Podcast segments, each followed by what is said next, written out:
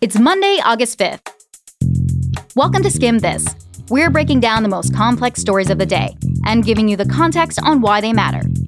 Today, we're looking at the mass shootings that happened over the weekend in El Paso, Texas, and Dayton, Ohio.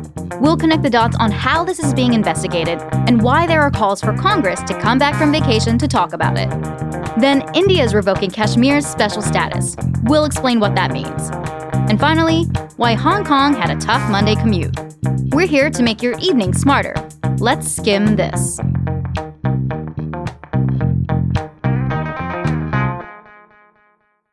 The most complicated story today is about the two tragic mass shootings that happened this past weekend in the US. The first one was on Saturday in El Paso, Texas. An alleged gunman killed at least 22 people and wounded 26 more at a Walmart. The suspect was arrested. The second mass shooting was early Sunday morning in downtown Dayton, Ohio. At least nine people were killed and 27 more were wounded. In that shooting, the suspect was killed by police. Two mass shootings in less than 13 hours. We've been hearing about the lives lost, like the mother who died while reportedly shielding her two month old son from the El Paso shooter. Her husband, the baby's father, was also killed. His family says he may have been protecting both baby and mom. Among the victims of the alleged Dayton shooter was his 22 year old sister. We're likely to get more stories and details in the days and weeks ahead. But a lot of people are asking what's being done in response and what's not being done. That's what we'll break down today. Let's start with what's happening in the immediate future. With the suspect in the El Paso case, the guy who's alive and in police custody. According to reports, right before the shooting began, he allegedly posted an anti immigrant manifesto in which he warned of a Hispanic invasion of Texas. Just a reminder, in case you haven't looked at a map of Texas recently, El Paso is about five miles from the southern border. Its population is 80% Hispanic, and seven of the victims in Saturday's massacre were Mexican citizens. Yesterday, the U.S. Attorney in charge of Western Texas announced that in addition to possibly bringing federal gun related charges, his team was, quote, seriously considering bringing federal hate crime charges too. And he said this We are treating it as a domestic terrorism case, and we're going to do what we do to terrorists in this country, which is deliver swift and certain justice. So people may be referring to this tragedy as domestic terrorism. But when it comes time to press charges, committing murder in the name of white supremacy is not treated the same as terrorism by a foreign hate group. Domestic terrorism as an act is technically not a federal crime. Some law enforcement officials have pushed to change the law, to call it like it is and make domestic terrorism a federal crime. But that would require congressional approval, and lawmakers are on summer vacation right now. But some elected Dems say they should come back to Washington anyway, right now, to find ways to prevent more mass shootings through new laws. There's already a bill up for grabs that would close the so called gun show loophole, which allows people to buy guns at gun shows without a background check. Another bill on deck would extend the background check process. Right now, if gun dealers don't hear back from federal investigators about somebody's background check within three days, they can just sell them the gun, no questions asked. The second bill would make gun dealers wait another week. Democrats helped both bills pass the House earlier this year, along with support from a few Republicans. But Senate Majority Leader Mitch McConnell has refused to let the Senate vote on them. The Dayton shooter was taken down by police officers within less than a minute, but still managed to kill at least nine people with what police are calling his assault style rifle. A ban on assault weapons expired in 2004. There are also calls to re up that ban. On Twitter, President Trump called for strong background checks, but didn't say exactly what that meant. And in remarks this morning, he was pushing for red flag laws. Those are laws that allow judges to order guns to be taken away from people who are deemed a risk to themselves or others. And he also called for bipartisan solutions. Pointing to the El Paso Shooters Manifesto, he said, In one voice, our nation must condemn racism, bigotry, and white supremacy. In that same vein, Trump pledged to support the FBI in preventing domestic terrorism. The agency recently said it had 850 domestic terrorism cases on the roster, many of which involve white supremacists. But the agency has reportedly had a hard time getting a grasp on this problem. But there are also calls for companies tied to these kinds of violent acts to step up, and some are. One of the websites that's become a breeding ground for white supremacy is called 8chan.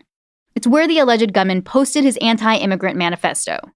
Today, the website's network provider dropped 8chan, calling the site a quote, cesspool of hate. There are also calls for Walmart to stop selling guns, since that's where the El Paso shooting took place. They stopped selling assault rifles back in 2015 and raised the minimum age to buy guns to 21 after the Parkland shooting last year. But at this time, Walmart says it's not changing its inventory or policies.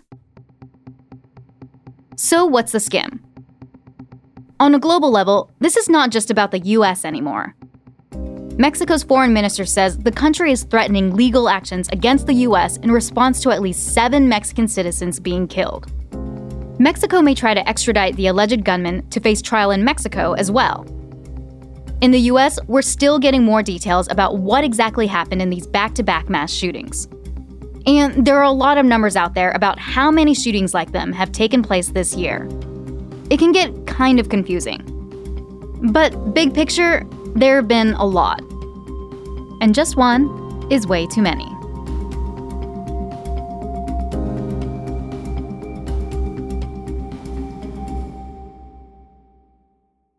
If you're hearing about Kashmir, it's not about the comfy wool sweaters.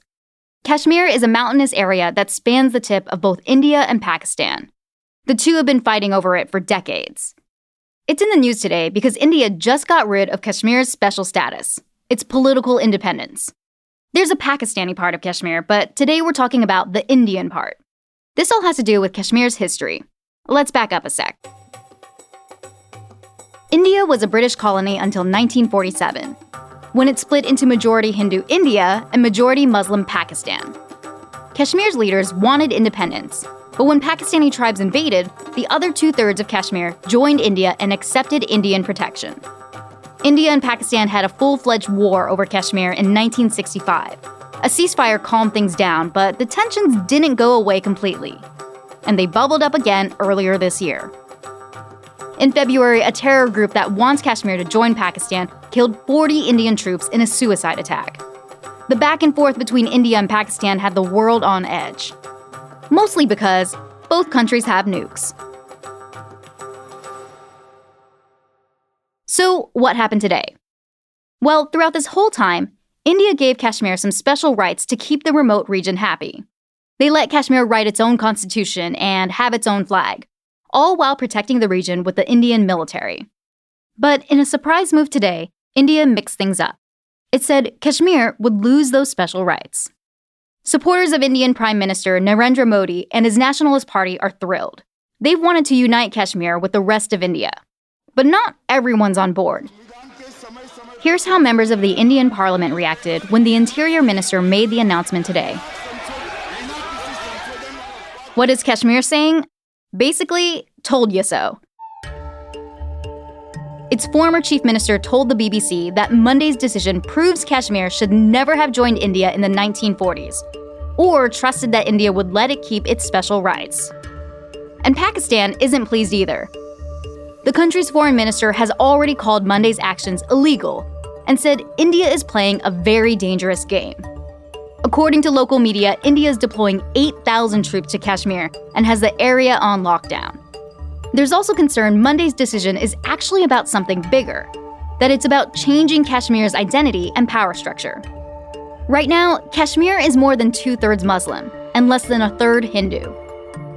Another law thrown out today banned outsiders from buying property in Kashmir.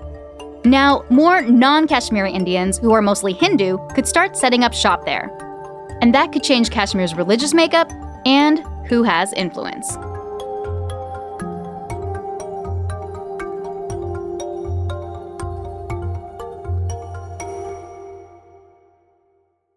If you think your Monday commute was tough, Hong Kong is like, check us out protesters basically brought transportation in Hong Kong to a standstill today. Activists shut down the roads and blocked trains from leaving the station. More than 200 flights out of Hong Kong's international airport were canceled. Hundreds of thousands of workers were stuck. Hong Kong police fired tear gas into the crowds to get people moving, and there were dozens of arrests. This is part of just the latest chapter of protests that have been going on since early June. It all started with a controversial extradition bill, but after that was tabled, the protests expanded. Now protesters want the police force and the government to be investigated, and for Hong Kong's leader, Carrie Lam, to resign. But today, she just called for calm. This is the time for us to rally together, to set aside differences, and bring back order, and say no to chaos and violence. Over 400 people have been arrested since June. The situation is being called Hong Kong's worst political crisis since it was returned to Chinese sovereignty.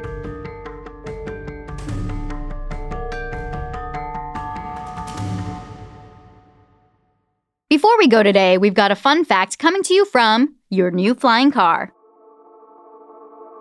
Earlier today, a Japanese electronics company showed off a flying car's test flight. It doesn't really look like a car, though, more like a big drone with four huge propellers and just three tiny wheels. And it didn't really go anywhere, just 10 feet above the ground in a giant cage, for less than a minute. But in the future, these cars could be used for everything from disaster relief to transportation at a luxury resort. The Japanese government has set a goal to get everyone ready for liftoff by the 2030s. That's at least 45 years after we saw flying cars in Back to the Future, and almost 70 years after the Jetsons showed us theirs. So it looks like the future's finally catching up with us. And that's all for Skimm This. Thanks again for listening, and be sure to subscribe and rate and review us online. If you want to add the skim to your morning routine, you can sign up for our free newsletter, The Daily Skimm, right on our website at theskimm.com. It's everything you need to know to start your day right in your inbox.